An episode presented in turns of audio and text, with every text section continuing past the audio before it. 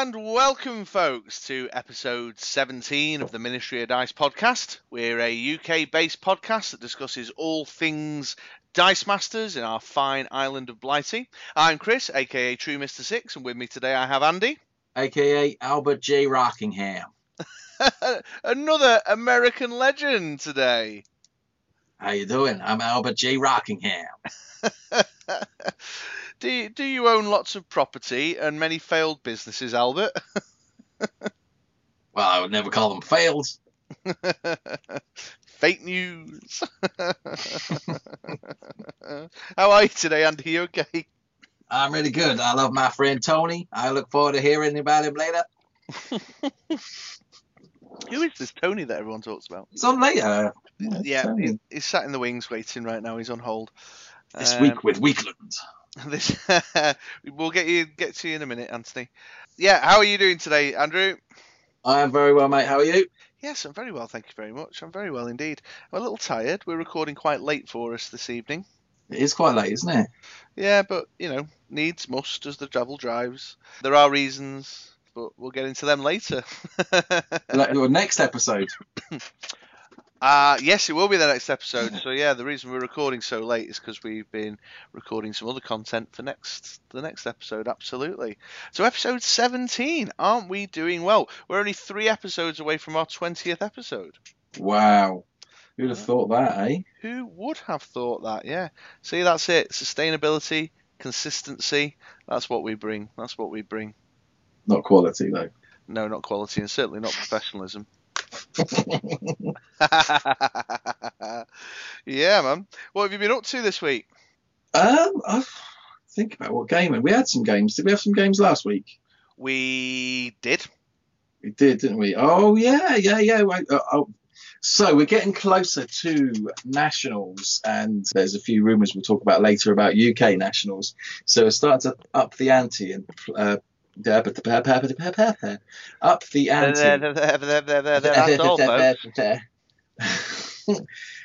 up the ante and try out a few more meta heavy top tier teams and against them. And uh, you were playing the Yuanti team. I was trying a nice little combo that we're going to try out a little bit more uh, with the Tabaxi Rogue that I mentioned last episode that was going to try. Actually, we mentioned it, didn't we, when we were recording that I was going to try it afterwards. So Tabaxi Rogue, where you pay two and you both have to draw a bag, bag out of your dice.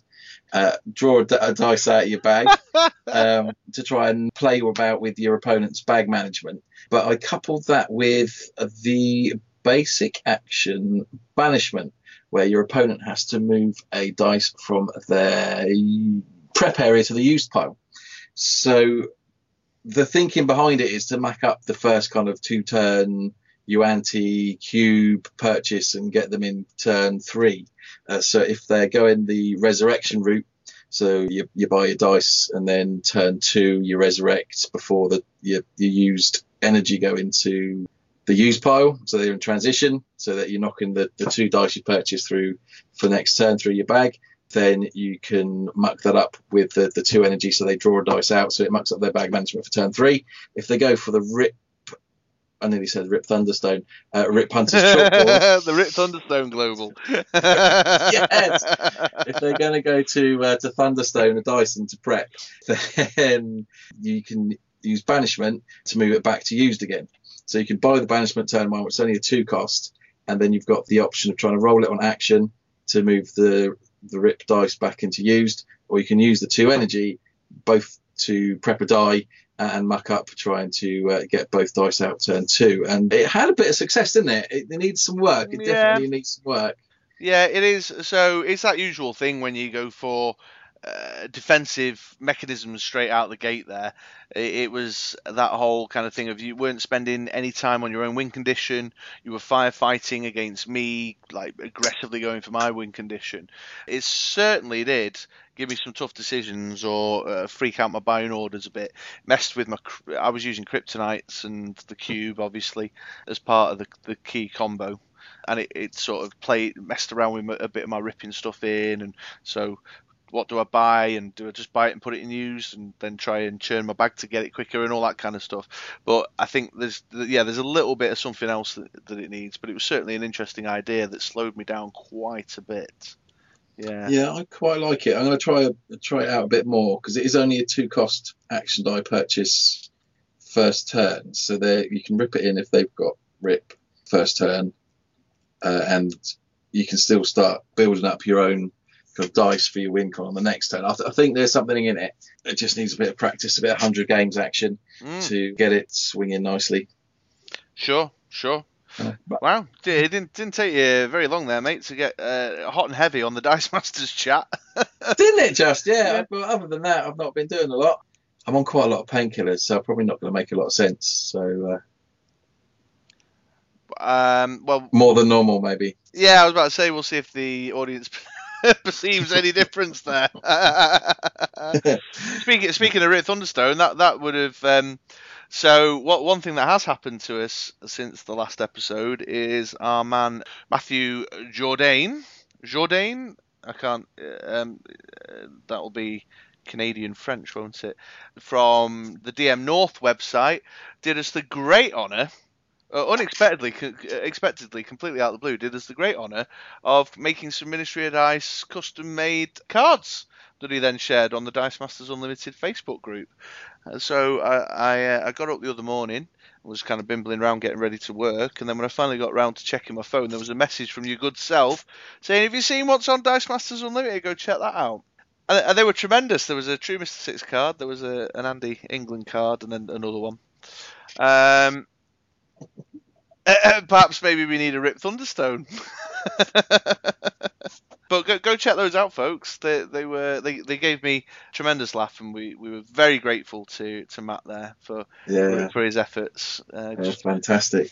yeah, absolutely. Clearly, a lot of thought had gone into them. And also, did you notice that just talking about custom sets, there was a a Super Mario set knocking around that somebody had created. I forget, and I haven't got I haven't got it. I didn't load it already, but yeah, someone uh, go check that one out as well. Someone's created a custom Super Mario set, which is really impressive as well.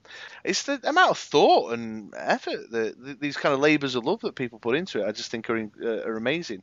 But I was especially pleased to receive a, a fan built version of ours.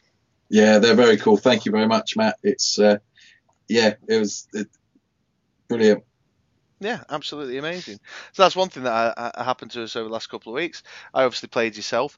Uh, I've done a couple of theme nights down at the FLGS. We did a, a single set, so all, all your team and your basic actions had to be from the same expansion. And then we did Battle of the Titans, which is all your core team, your eight core team, had to be five purchase cost or higher for a bit of fun. And keep an eye on, on the blog, folks, actually, because I'm partway through writing up the team build of the team that I made for that Battle of the Titans one. If you're interested to see a five plus cost team come together and some of the thought process I went through there. So that was some good Dice Masters action. Mm. And then I've been teaching my little girls some new games. So we've been playing Takenoko, Pass the Pandas, and another another daft game that I picked up called Cobra Paws. Ooh, Cobra Claws. That sounds cool. Yeah, it's um. Have you ever played Spoons? What as it what as in musically? No, the the uh, card game Spoons. Uh, no, Why? Is, I don't. That's it's a legitimate question. no, no. I was, I was just laughing. I was just thinking of people playing spoons. It's quite funny. Yeah. Ding, ding, ding. So spoons, you. Is that a northern thing? Playing the spoons, or is it more like Londony, I- Pearly King and Queen type thing? Uh, I honestly don't know. I think it's like a mu- It was like a music hall kind of tradition, wasn't it? Uh, it was it British, or is it like there are people over the world playing spoons? I don't know. I think there are people who play the spoons around the world. I'm just googling it now. Anyway, play. So the game spoons. Okay, The- the game spoons. the game spoons. So you you have a, a number of spoons that are one less than the number of players that you have. You then take a normal deck of cards and get in f- enough batches of four to match the number of players. You shuffle them up and you pass a card to the, to your left, very quick fire every turn. uh, until somebody has a complete set of four. The moment you get your complete set of four, that allows you then to take a spoon from the centre of the table. And the aim of the game is to try and take the spoon and not be noticed taking a spoon.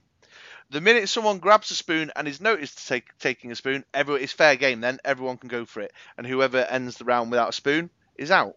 Mm. Yeah, it's very frantic. It's a good kind of, you know, after you've had a few bevies kind of kind of game. Uh, quite a frantic one. Now, Cobra Paws reminds me of that. That's the reason why I bring it up. You roll two dice. The dice have symbols on them, and you have a selection of tiles, uh, kind of like dominoes, with two symbols on each tile. And it's then a race for someone to grab the corresponding tile to the dice that you've just rolled. And it's the first person to six, I think it is.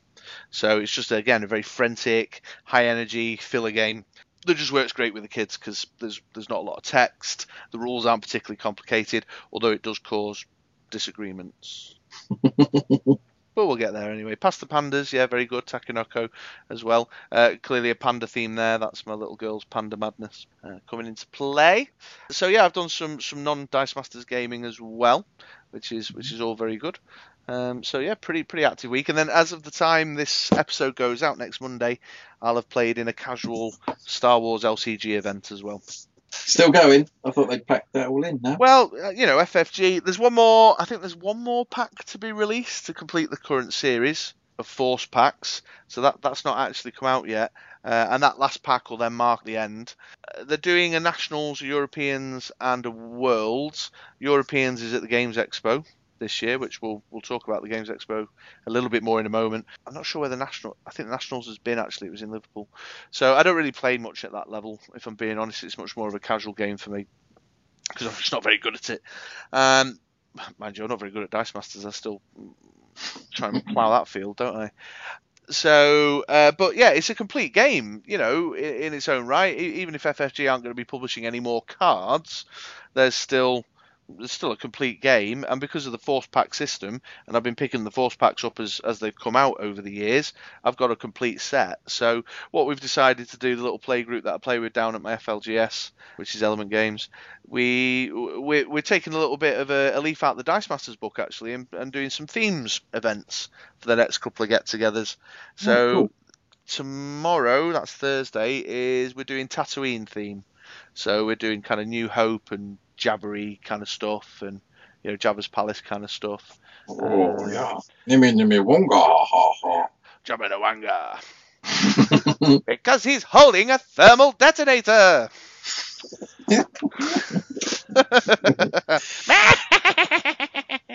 What, what? What? When did we go to the Wizard of Oz? that was Sarlacc. Uh, not Sarlacc. Um, what's the little dude that sits on his thing?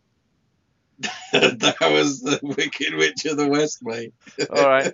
Well, we can talk about the Wizard of Oz too. So yeah, Tatooine theme. We're doing yeah Jabba's Palace type stuff.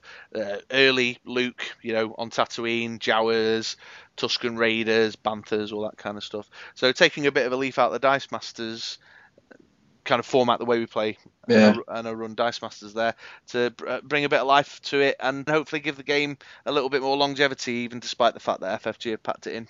Cool. That's, that sounds like a good idea. I, I had a, a nice weekend last weekend. My six year old daughter turned around and went, Can we play Dice Masters? And I was like, Hey! uh, uh, Hello? And I've not pushed it with either of my kids, but she's dead set that she wanted to play some Dice Masters. So we grabbed the Turtles box because it had all the has all the psychic dice and cards and bits without having to rummage through a collector's box for some different ones. Put some cards out. We didn't. We ignored all the, the game text, so we just literally did the, the maths. So buying the the dice and fielding them, and then the attack and defense. We just used the four cards and no basic action. So it was very much dumbed down because she's only six, and to be fair, she can't really read. So card abilities was out of the question. Uh, but she loved it. She loved it. So I might have a 2027 Dice Masters national champion in the in the house. Great news, yeah, excellent. it's Yeah. very exciting stuff. Well, get that training going now, mate. Well, my kids are, are kind of are quite keen to give it a go, but they're they're not ready yet. I don't think they're not quite ready yet. So uh, yeah, that'll be good, man. We'll be rooking up family units, keeping the game alive in the years to come. Yeah. So just very quickly, a little tangent for you, mate. Many ancient cultures played spoons. Ancient Egyptians, Greeks, and Romans all played spoons, and a variation of, of the spoon called the rattle bones or rhythm bones. Rhythm bones are essentially a pair or set of three bones, usually sheep or cattle bones, placed in the hand parallel to the palm with the convex sides facing each other. Interesting. Yeah. Yeah, Uh, I mean, during the Crusades, when the armies were marching, the clicking of the bones and the spoons meant to the enemy that the pagans were coming. Hmm. How interesting. It's interesting. I mean, it's funny that you looked that up because I was thinking that spoons playing is a place in music throughout different regions of the world, and especially in Europe. In Great Britain, the spoons are often played accompanied a fiddle during traditional music. British actor Sylvester McCoy, who is well known for playing the seventh incarnation of Doctor Who, was an excellent Excellent spoon, spoon player. player. Aside from playing spoons on Doctor Who, he, he played spoons during his role as King Lear. How do you do that? Yeah, we we found the yeah found the same web website there. Yeah. Notable spoon players are Artis the Spoon Man, Sam Spoons, Deb Spoons Perry, Joe May, and Tran Quang Hai. Oh, he he must listen. Uh, I think he probably does, yeah. There you go. See, we're, we're so educational and informative. So going back to the UK Games Expo, uh, r- rumours are that the UK Nationals are going to be taking place at, at the Games Expo. There was uh, a little kind of tentative s- spoilery, teasery post made on Facebook about a week or two weeks ago. Yeah, a couple of weeks by the time this comes out. Yeah, but no, no actual confirmation as of yet, which is lovely and convenient uh, for those of us who are looking to arrange accommodation and travel. yeah. Good luck getting a hotel around there now. Yeah, well, so I go to the Games Expo every year. I actually book mine. Well, this is, I suppose, indicative of the whole issue here, uh, and I know that there- are uh, similar situations going on in other parts of the world uh, around this this issue of holding major events at conventions and stuff, which I'm not going to dive net deep into now. But I booked my hotel place for the UK Games Expo on the day after last year's Games Expo finished. That's was clever of you. Yeah, so I've had that reservation for nearly a year now. You know, and I would be surprised if I was the only person who booked it in advance because it's always the first weekend of June. What happens if it wasn't? Well, so hotel bookings you can cancel them mate up to four o'clock on the day of the booking. Good point. So, so it's no skin off my nose if, if they end up moving it, you know. So yeah, I was I booked mine well in advance, and I'm sure many other people do that too. So yeah, we could really do with that confirmation, folks. If you're listening, Justin, if you could give Dave a ring and tell him to, and the and the guys over at Asmodee to pull their finger out, that'd be tremendous. But Uh, reading between the lines, I'm pretty sure that it's going to be because the post was he was waiting for UK Games Expo guys to put the events onto their website.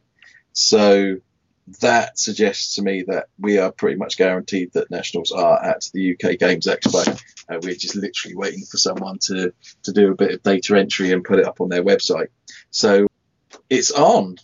It's on, yeah, absolutely. Um, so we'll we'll be talking a little bit more about our preparations for nationals. Uh, you, you're obviously clearly uh, qualified already, my man. Oh yeah. I believe it's certainly my hope that there's going to be some qualification events leading up to the final on the Sunday if, uh, if they're following the same format they've done at previous previous kind of Dice Masters Nationals weekends.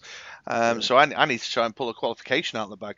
Yeah, well, there's only what four people qualified at the moment. Five people? No, five. Five qualified. so Five, if, if yeah. there isn't any more qualifications, it's not going to be that long, is it?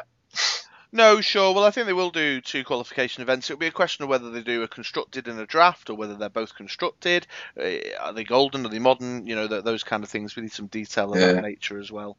My preference would be a constructed on the Saturday and a draft on the Friday, because I probably wouldn't play the draft because I want a day to do the the actual exhibition hall, you know, and go check out the expo itself.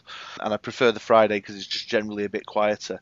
Um, so I'd, uh, my preference, Justin, Dave, Alec, would be to put the draft on the Friday so I can skip the draft, do some expo on the Friday when it's quieter, and then come and do some constructed and try and qualify on the Saturday at constru- on constructed. If you could do me a solid there, guys, that'd be great. Yeah. Or we could just tell people that's what it is, and then they'll, they'll have to go with it. Well, to be fair, I'm getting Facebook messages all the while. The uh, just if people are listening, I, I have no official connection to to Esdevium, WizKids, or any of that stuff. even though I even though I pester them to death, you know. Oh, so people have been asking you if when it is and stuff. Yeah, yeah, yeah. Why has no one asked me? Well, as Ben said, oh no, that wasn't on the recording, was it? It doesn't matter. that that bit never made the final edit. We'll skip over that.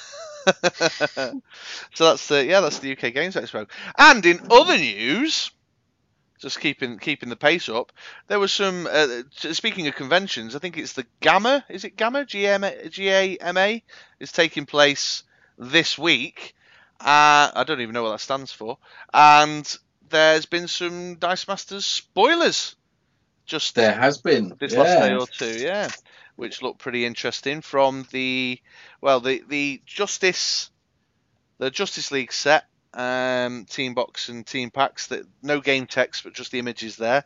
There appears to be a Plastic Man, a Parasite, an Elastigirl, and a Toy Man there. So that's interesting to see. Plastic Man, long overdue as a card, I believe. But there was some game text on the um, the Avengers Infinity cards and the Defenders team pack that they uh, that they showed, and there's some interesting stuff in there. Some swarm, some infiltrate, um, some fabricate. Uh, there's an, a tune on a wasp on a Marvel character. That's quite interesting to see. Yeah, that looks pretty brutal. Yeah, I also noticed that uh, if we look at, I, I mean, it's proper one of those of a photograph of a PowerPoint presentation from ten feet away kind of thing. So the quality of the images uh, and a lot of the game text aren't all that clear. But doing my best squint and zoom, I noticed Ar- Ar- Arnim Zola has got. Uh, he comes back to the field if you if you pay an energy when he's KO'd, uh, and he's got a little clarification text on his card that says this does not trigger any when KO'd effects, which I thought was just like an interesting little uh, a little thing because I know that that was a kind of ruling of debate some while ago. So if you're on Facebook, then head on over to the Dice Masters Unlimited page um, and and track those down if you're interested. They will probably. I'll, I'd be surprised if they don't turn up on Dice Coalition and DM North in the next couple of days. In any case, or or even actually, WizKids have a habit of following up with higher res images a couple of days after Yeah. they've done an announcement anyway. So a few a few spoilers dripping through that will be interesting there. Who was that character you said? Was it Gorgonzola? Arnim Zola. Uh, he played for Chelsea. Right. Okay. Was he a good player? Zola? Hmm. Or am thinking of Zola Budd? Only you know what you're thinking right now, Andrew. I think we're seeing the. I think we're seeing the effects of those pills. You've seen the films. He's in. He's in the movie. It's Toby Jones plays him in the. You know Toby Jones.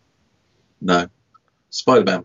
You, you you'd know Toby. No, you'd, you'd know Toby Jones if you saw him in loads of stuff. He was uh, Captain Mainwaring in the Dad's Army remake. Oh, I've not seen that one.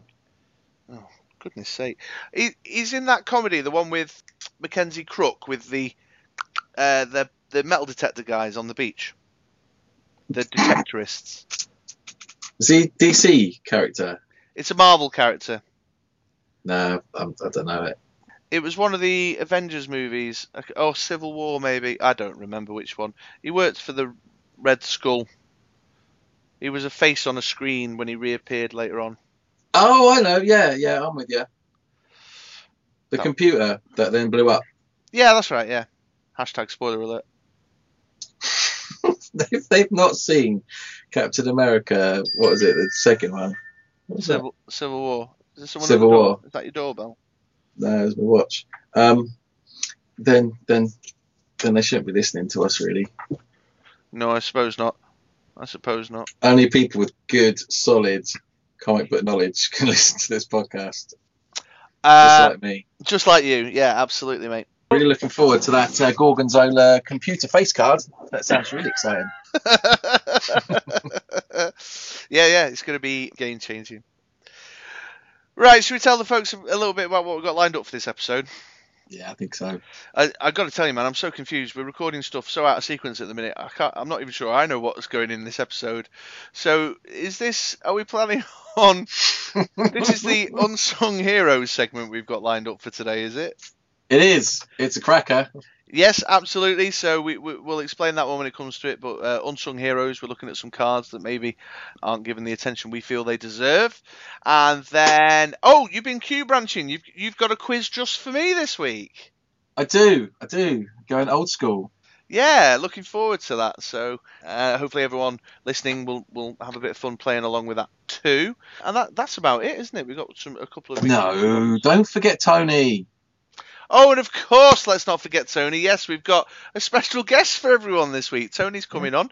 He's a, a very well-known player out of Detroit who's got some some fascinating insights as to what's been going on with the game this uh, last couple of months. And Tony's coming along to have a bit of a chat with us about those, some of those insights to tell us a bit about his scene in Detroit. So yeah, a, once again a jam-packed episode full of some very exciting content, or at the very least, full of some British rambling content like what you've just listened to. In it. In it. On with the show. Welcome back, folks. And for this next segment, we'd like to have a little bit of a conversation about a few cards that have caught our eye. And why have these cards caught our eye, Andy? Well, we're looking at some unsung heroes, some cards that are good, but they've got other versions which are better, overshadowed by their better looking brothers and sisters. Yeah, absolutely. So there's a couple of reasons why we are looking to talk about this today, and we'll explain those as we go along. But uh, yeah, there'll be another rarity of that card that perhaps is a little bit more wow factor about it, and therefore has perhaps meant that we've all passed by another version that actually might have its place in the game, um, which I think is an interesting conversation for us to have. And the cards that we've picked are all ones that, well, we've got a specific reason. Either they've been used against us recently. or we've been experimenting with them just to see if there's something else going on. It might be just be the little ingredient to change up a team you've been playing around with. Yeah. So where are we going to begin, Andy? Which one do we want to start with of our little shortlist? Let's start with your favourite lady of Marvel, Shriek. yes, Shriek indeed. But we're not talking about Shriek Sonic Beam, which everybody seems to have fallen in love with, except me. No, we are here today to talk about Shriek Dark Empathy. She, um, ooh. ooh, yeah. So she's a four cost bolt. Shall I do the game text? Go on, do it. Yeah.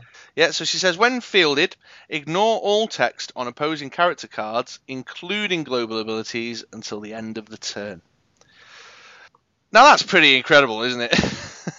it's good. It's good. It's the version that they pimped up when they released the pictures of it on the fan appreciation. It was, it was uh, prismatic spray with legs and everyone was talking about it, and then everyone saw Sonic Beam and, and forgot about Dark Empathy because Sonic Beam is is pretty brutal, and we've spoken about that in the past. But there are ways of using dark empathy for massive effect, which uh, I've experienced firsthand against you, mate. You have, yeah, absolutely. So everybody knows that I think the three cost Shriek is completely unbalanced and insane. But I've I've loosened up my principles a little bit for Shriek Dark Empathy and been playing around with her a little bit. So anyone who plays me around these parts will know that I've been experimenting with Nobby quite a bit. And I was finding recently, particularly, that just the broad range of well, there was one specific match that I was in where my opponent had a bishop and a Ronin uh, out in the field, and I just couldn't. Uh, it was just too too much, and I didn't have the control of my own to take both of them out, and it just it just became a very frustrating match for me, trying to figure out a way to chess around these two pieces. And, and she just leapt into my sphere. I think. Did you even mention it to me or something? I can't even remember how she hit my radar. And she was just the solution to all my problems because she can hit the table and blank everything. Oh, I tell you what else has been going on. You and your mimic ramp as well. Hmm, there's nothing wrong with me and my mimic ramp. There's everything wrong with you and your mimic ramp. um, uh, well, the only thing about your mimic ramp is the bag burn that gives me a head start. But uh, yes, yeah, so in a turn, uh, I've got my uh, my nobby list. Uh, so I've taken to buying my nobbies and not collecting him in, and actually collecting in a shriek at an opportune moment to blank any bishops and ronins and SPDRs that have all been hanging around at the other side of the field lately, so that I can get my direct damage through. But it also has the nice advantage of doing things like blanking a mimic and a Professor X. Uh, oh no, is it active? No, all character cards, so your opponent can't you know, spring in a um, a sidekick to kick their ramp off in your turn and all that kind of stuff. And it, it, she's just proven to be like an odd little boon. Yeah, no, it's good because I, I remember shrieking your Nobby Mm. uh, because that's your win con. Bishop was out, and uh, I'm sure I had something else out as well, doing some. Uh, that might have been Blob, Blob, maybe, yeah. Blob out as well. And yeah, so with uh, was it two energy bolt and another one? Yep. You, you collected in Shriek Dark Empathy. Yep. And everything became null and void. And all Yeah. the defensive layers that had been like brought in, and I thought I was quite smug at the time with uh, everything set up, but it didn't make a difference. And then Nobby came in, did the damage, and uh, that was it done. Yep, absolutely right. Yeah, so I, I think she's a little gem actually. Everyone's focused on the shriek that can hit one card, and it's at a three cost. She's obviously you know uh, that a better early purchase because you can, can you can rip Hunter's chalkboard her in and things. I've actually found that just blanking everything on the other side of the table seems to be the solution because we are seeing lots of like you say a shriek, a blob, a bishop, an SPDR. Uh, I could, they're, they're three I can think of. Uh, four I can think of right off the top of my head that I think we'll see a lot of. Uh, she is still so, somewhat vulnerable to the likes of Wonder Woman and Madame Masque, the when fielded blockers. Yeah, Um, yeah, true. yeah, uh, but she, yeah, she can certainly be handy in a in a fix, um, because she that uh, again, it's just that that area of effect is is much more potent, I believe. So if you're looking to set up bringing something into the field and making a big move, I actually think she's the better card and the better dice, and at a four cost, a little bit more reasonably balanced as well. Yeah, she's pretty decent on your opponent's turn as well because you could throw her in with the collector uh, when they're getting set up before their attack steps. If you've got someone trying to wade in with a load of over crushing nasties, suddenly they're not going to be over crushing over. They're just going to be lumps that you can block. Yeah, and again, I think I've, I may have even pulled that type of shenanigans before, or foot ninjas that are about to get insect plagued into your face, you know, things like that. Yeah, does she do all um, character cards? Character cards, yeah. So you can't uh, anything that's an action or a basic action that's getting in your way. That's a non-starter. I think she's actually a more potent character that's being overlooked because we've all kind of, I say we all, Maybe not yourself. yeah, but many people have fallen in love with the three cost shriek. Yeah. So one to think about, folks. One to think about. Uh, okay, cool. Who's next on our list then, Andy? Who's next? Uh, well, I wanted to talk a bit, bit about the uncommon dwarf wizard. Oh yeah, sure. Do you want me to do the game text quickly? Yeah, yeah, do it. Okay, so he's a three cost bolt. Um, he's got some Dungeons and Dragons affiliation symbol things that I I don't know what they mean. I think the ha- Halo's good, isn't it? Yeah, I think the halo's good. I don't know what the And- harp is. Yeah, I don't know what the harp is, and then the the hammer and sickle are um, he can be equipped. Okay. He has experience, uh, and his game text reads: While active, when you use an action die, the Dwarf Wizard gets plus two, plus two until the end of turn. Do you want to Yeah. explain why this one's caught your eye? Yeah, I was. But I experienced this uh, against uh, Dan Lloyd that we've spoken about before, and and he used it to great effect along with a Ultraman team because you are firing off at least one Kryptonite and four basic actions, and you can tailor those basic actions to help your now plus ten Dwarf Wizard. So if you've got is it Cone of Cold that makes them unblockable? Uh, yes. Yes, if you've got Cone of Cold or if you've got uh, the um, new anger issues that I never remember the name of, then you're either coming in with some unblockable heavy dwarf damage or some overcrushing uh, dwarf wizard damage. And he's 10. If you've got uh, superhero registration action, you've got a couple of kryptonites coming through the bay, then you're hitting him for plus 20 in one hit. No, wait a minute. It's, for, it's not Cone of Cold. which was it? Da, da, da, da, da, da. Oh, this is going to bug me now. I've used it before myself. Uh, uh, um, Dimension Door, Dimension Door, that's it. Yeah, Dimension Door makes him unblockable, doesn't it? Yeah. But I think you were thinking of. Uh, I'll tell you what you were thinking of. Cloud Kill. Cloud Kill. Yeah. Yeah, that's going to clear the field, isn't it? It does the damage to everything, and then everything that is damaged, I think they can't block unless your opponent pays one for Pays each one. that was damaged. We are so slick. There's a lot of combos with the fact that you're firing off with the Ultraman loads of uh, actions anyway. You can tailor it to do, and Dan did to great effect, to basically have this three cost bolt that, when linked in with Ultraman and the Kryptonite, is suddenly this humongous behemoth smacking down and doing some serious damage. And I mean, there's, there's with all the one cost actions, even without Ultraman, you could be looking to fire off quite a few in a turn. Cubes, just because that's not too overpowered already. Uh, yeah, would you would you need him? I've just dealt you 23 damage, but while we're on the subject, I'm going to attack with with this 8-8 dwarf wizard, if that's okay. Yeah. You'd have to get your, your wooden roller out to all the damage, wouldn't you? yeah. Just keep tapping it up. That's one, two, three, four, five, six, seven, eight, nine, ten. yeah. Your Cowell's combat calculator would help you in that instance, I'm sure. It most certainly would. yeah, so clearly he's been overlooked because of the dice blanking version, the rare Paragon Zhentarim. But yeah, there's something in that. There's something in a character that you can buff up, and and we've seen lots of other characters prove uh, successful lately, or certainly popular that, that buff up. But we're, uh, I don't know if people are looking at this one in light of in light of the rare being more attractive. Yes, and the rare is good, but then you've got Shriek, you know, and you've got Kryptonites and Cold Guns out there doing that kind of job already. So uh, maybe it's time for the greater Harper Mm, to get his harp out yeah, for sure. Get your harp out. for the lads. Message of the day. Message of the day.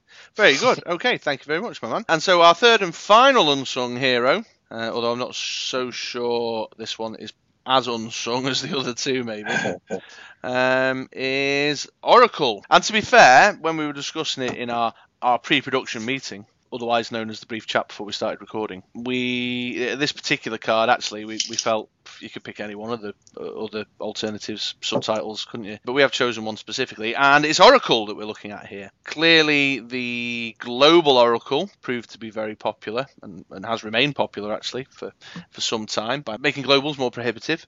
Uh, however, the one we we've taken a look at uh, and we think might be worth a closer inspection is the uh, the Oracle Clock Tower Surveillance which is a three cost mask, and the game text reads While Oracle is active, your opponent pays one energy more to purchase each die with a purchase cost of two or less. Why might that one have caught our eye, Andy? First thing that came to my mind was Guy Gardner Mm. and Yuan-Ti maybe as well. But uh, Guy Gardner particularly, I mean, it's a three cost mask, so you could, if you get second, you could rip it in turn two. So you can get it out pretty quickly, although obviously Guy Rush teams do the same thing. But if you manage to lamp that in the field, anything that they've got to two cost is a three, or a one cost is a two.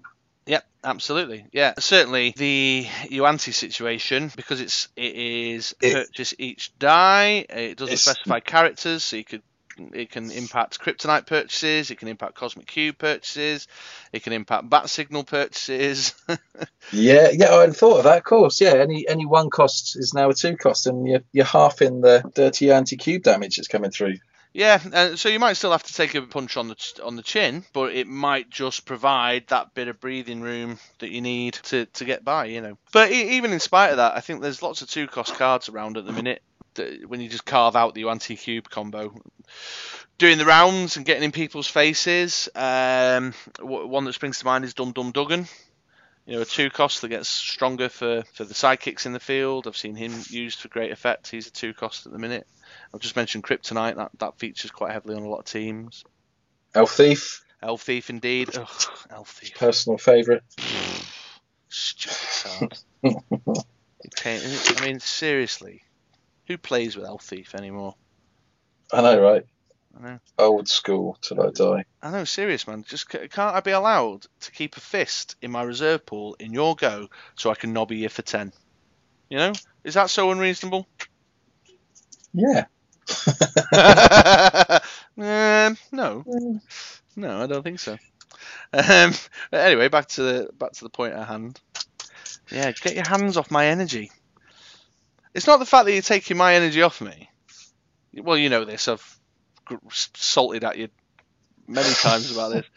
It's the fact that I'm giving you another energy to spend. Yeah, it's good. It- But then yeah, you just cl- collected him in anyway. I could have collected it. Well, yeah, that, I mean that's one one one thing I've done to solve that problem. Anyway, Mm. what the hell were we talking about? Oracle. Oracle. Yeah, so I think she um obviously the global one or the fielding cost one we've seen around on teams for a while. I don't know, has anyone used her in the? I know that the I've I've even looked at them, but uh, are they on? Is she on any of the recent team lists from the USWKOs that have taken place? I've not seen her, to be honest. Not seen any version of her. I'll go back and have a look. I, I did have a look at the lists. I, Isaac and Stuart have talked about the WKOs as well, and I haven't, I haven't got around to listening to it yet. So somebody out there might have cottoned onto her long before us, but we, we think that yeah, she she certainly could be great for a bit of a Yuan-Ti cube slowdown effect. But I think just generally, there's lots of one cost, two cost cards floating around that she can that she can get in the way of. Yeah, So- she's definitely one to play around with. I mean, all of her versions. I mean, we said that she's an unsung hero because uh, Master Investigator, which was so popular last year and the year before. But um, you've got Hacker, which makes characters plus one to field apart from sidekicks, and you've also got the Internet Interference one. Said that wrong. Where uh, you got to pay one to use an action die, which did my head in when I was practicing the Ultraman team for uh, Nats last year because it just completely shuts it down, but is relatively useless against anything else you play against. So um, yeah, it was that. That's a nasty one that came to the fore for that. So all versions are, are pretty nasty, but I think that it might be time for Clock Tower Surveillance to to have it stay in the sunshine. Does Oracle stop Ultraman from using the action dice? Yeah, if you haven't got four energy, then uh, you can't kick off the whole uh, chain of events. Has that been ruled on? I think I heard Michaela said it, and that's pretty much been ruled on, isn't it? Has it? Well, yeah, sure. Well, did Paul Kushner say it? I suppose is the real question at hand. He's too busy writing all the rules questions on the forum, isn't he? Replying to them all. Uh, he's too busy writing articles about team builds, I think, for them. But yeah, I, I only say that because just at my casual night the other night, I was playing a sidekick centric team, and I was using the, the new PXG to get the sidekicks out in the field. And uh, my opponent had one of the Civil War venoms. You know the one that um, you have to pay one to field a sidekick Right.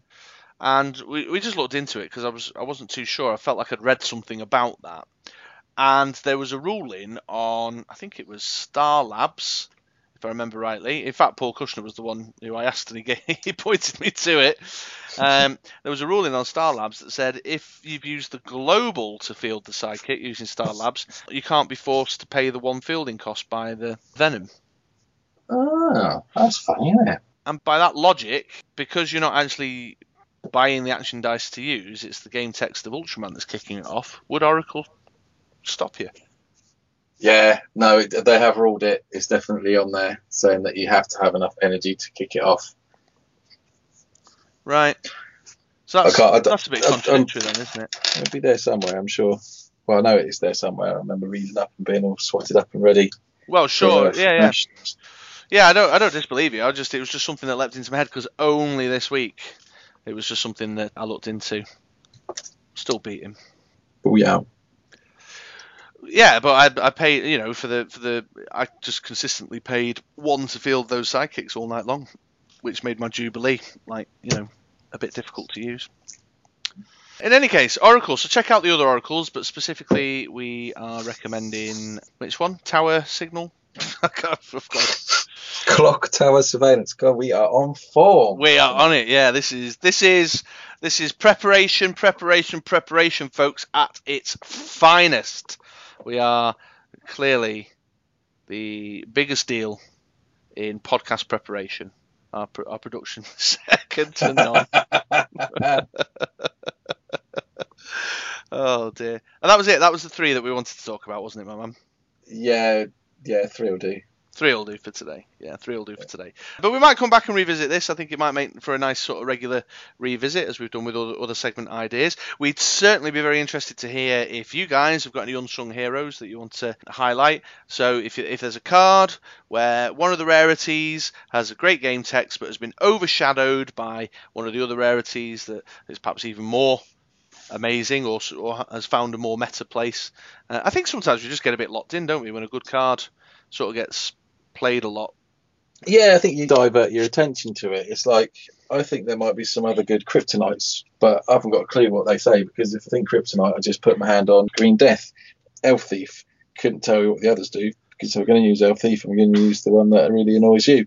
Um, and, and similar, like like Bard for ages.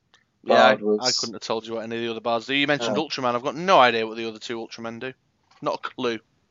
You think of it and you put your hand on the one that's uh, that does the business. Yeah, yeah, and it just takes a few net deckers to do well, doesn't it, with with somebody else's list, and you just sort of get get a bit kind of monomaniacal about a particular card.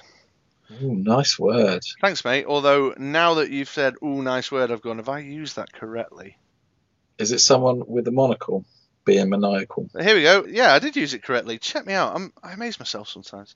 An inordinate or obsessive zeal or interest in a single thing, idea, subject, or the like. Impressed by your language skills yet again. Boom. Check me out.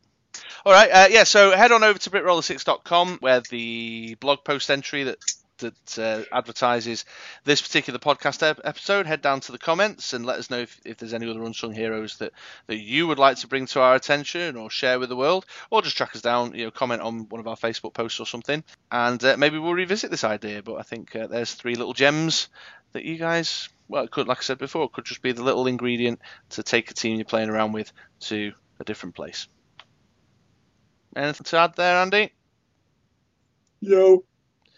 Uh, Andy's yawning, so that is our sign to wrap this up. Let's go on to the next segment. on to the next segment, indeed. Alrighty then, listeners. So, as I mentioned in the introduction, Andy's been in his little Q branch workshop and has rustled up a little bit of a quiz just for me today. Have indeed, um, have indeed. We have done this one before, so it is a return of the language quiz. Yes, Google Translate comes back. Love it. I, enjoyed that one. In fact, I smashed it last time.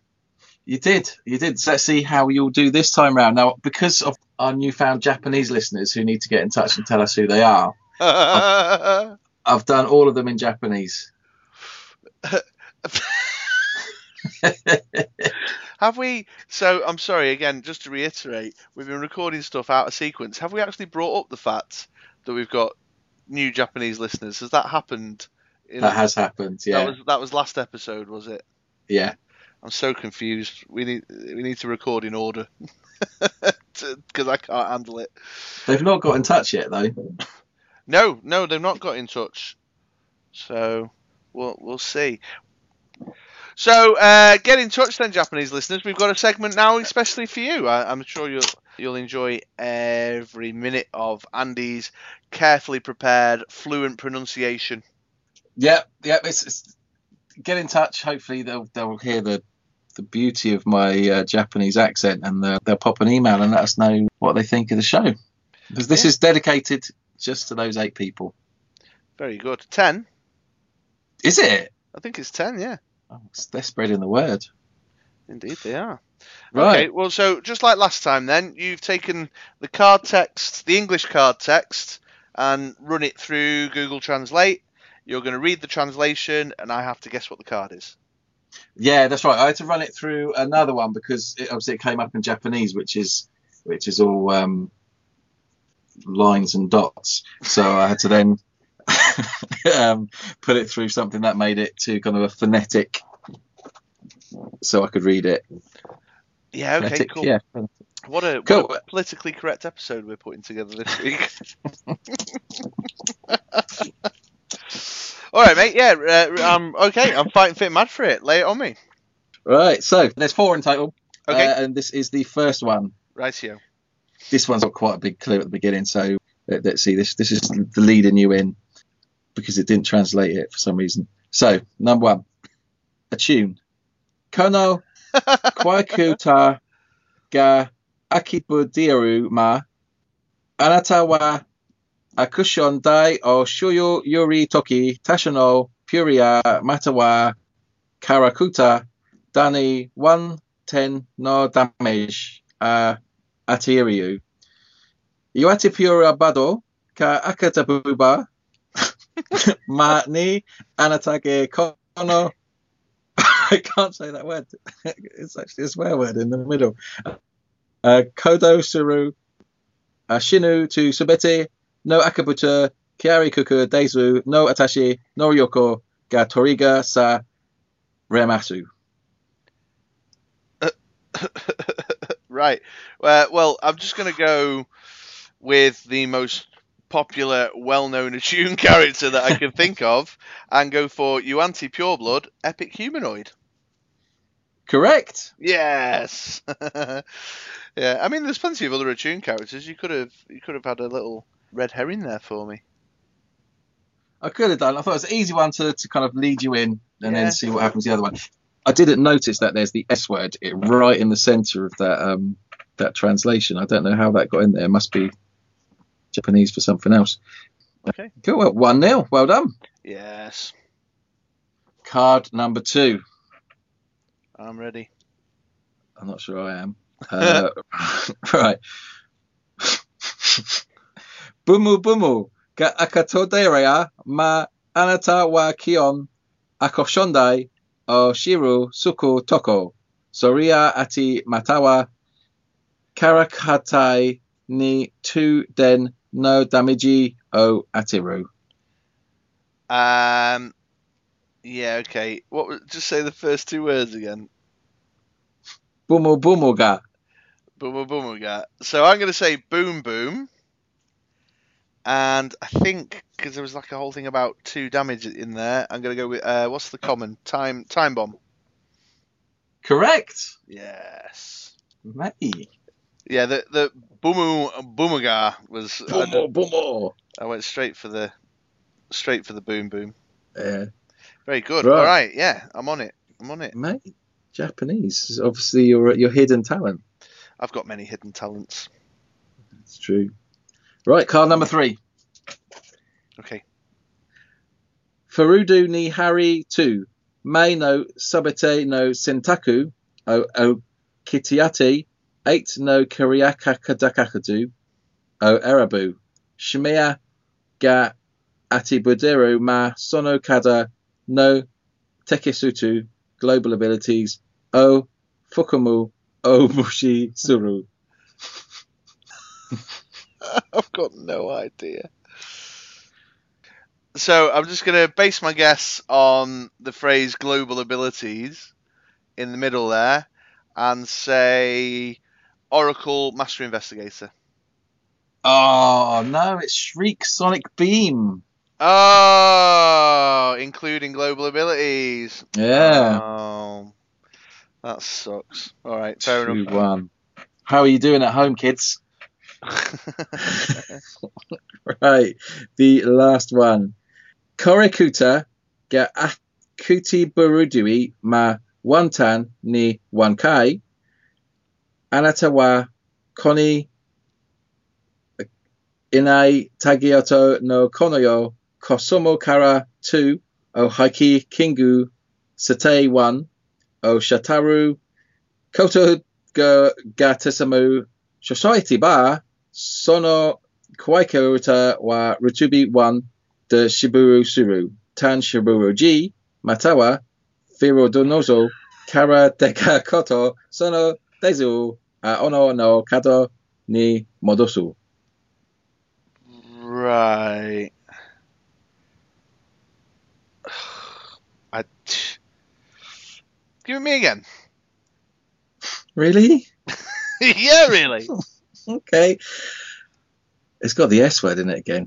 Um, that's why I stumbled a little bit to make sure I didn't say it by accident. Um, so Kurukuga, uh, Kurakutaga ga, Akin Baradu ma, one tan ni one kai, Anakata wa konia, ina taga no no konoyu, kosoto kara tu o hiata kingatu, siati wa one, o Shitaru ko disamasu socia tabai sono karagatu wa renubu 1 de shinobi suru tan surija matawa furu dozo kara deke toko sono dezo a ono na kado ni modosu.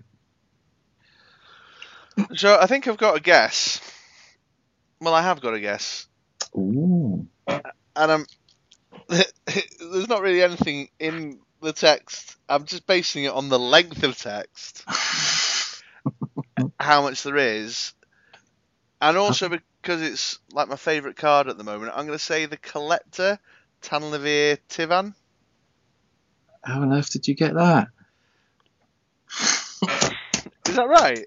It is right, mate. Check me out. Did you manage to do 3 1 on a Japanese hard text? well, So honestly, that last one, I just thought, what what can I think of that has got a massive amount of text on the card, and that was just the first thing that came to my mind because, as you well know, I've been playing it a lot lately. So yeah, that that's I just you just got to kind of pin you. I mean, Boomoo Boomoo, come on, Yeah, right. I might have given you that one. Boomoo Boomoo, and then the first one uh, didn't translate a tune. So I think maybe you're giving me a little bit more credit than I deserve. Maybe. But but my hope is that people are listening to this, and just as I was going through a massive wall of Japanese text, someone else walked into the room and just wondered what on earth they were listening to. that is my hope. like just one of those really bad Rosetta Stone CDs. yeah. Rosetta Stone bootlegs. Pulling up at a red light the windows down, going to work. Boomoo, someone- boomuga. yeah, I'm I'm just learning Japanese, isn't it, mate? very good. oh, I've laughed too much. I give myself a cough. Yeah, very good. Well, uh, that was some tremendous Japanese there, mate. Thank you very much. I think you could be you could be ready to emigrate over there. They're always looking for English teachers. There we go. Yeah. I've, I've seen myself more as an ambassador. Yes, sure. Yeah. UK national champion, Dice Masters 2017. I'm, I'm here.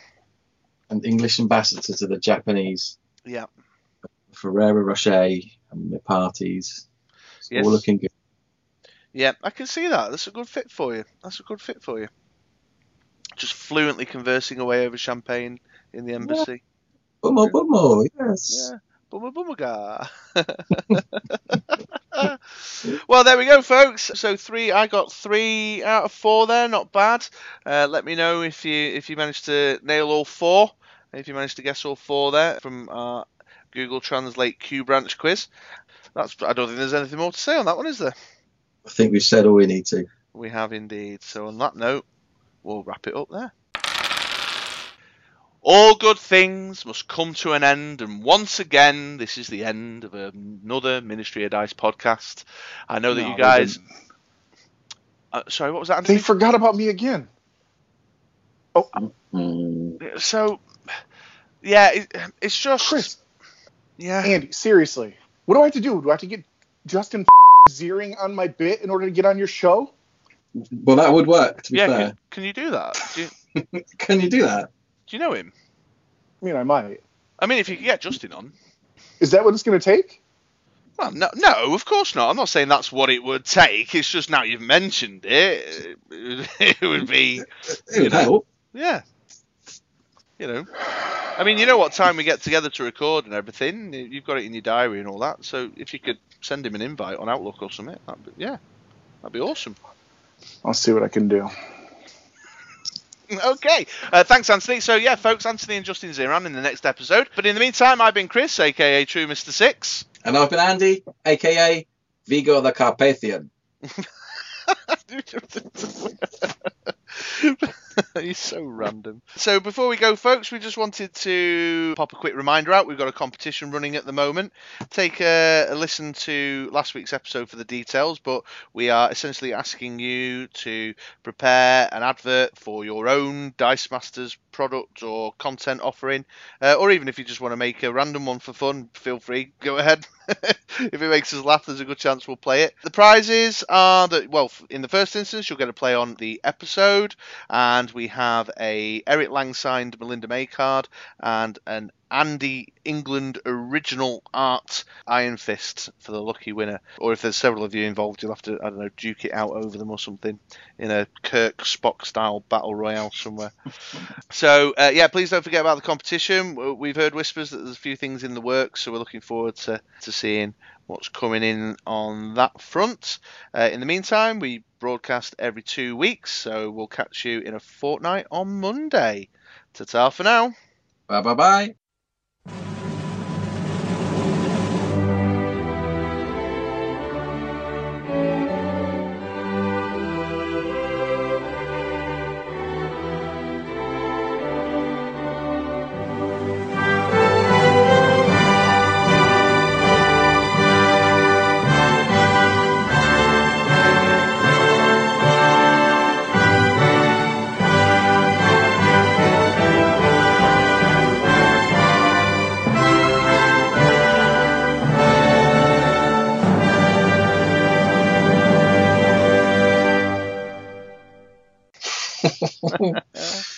I was just like, let's just not fight it. it's just, Let's not fight it. Let's just lean into it.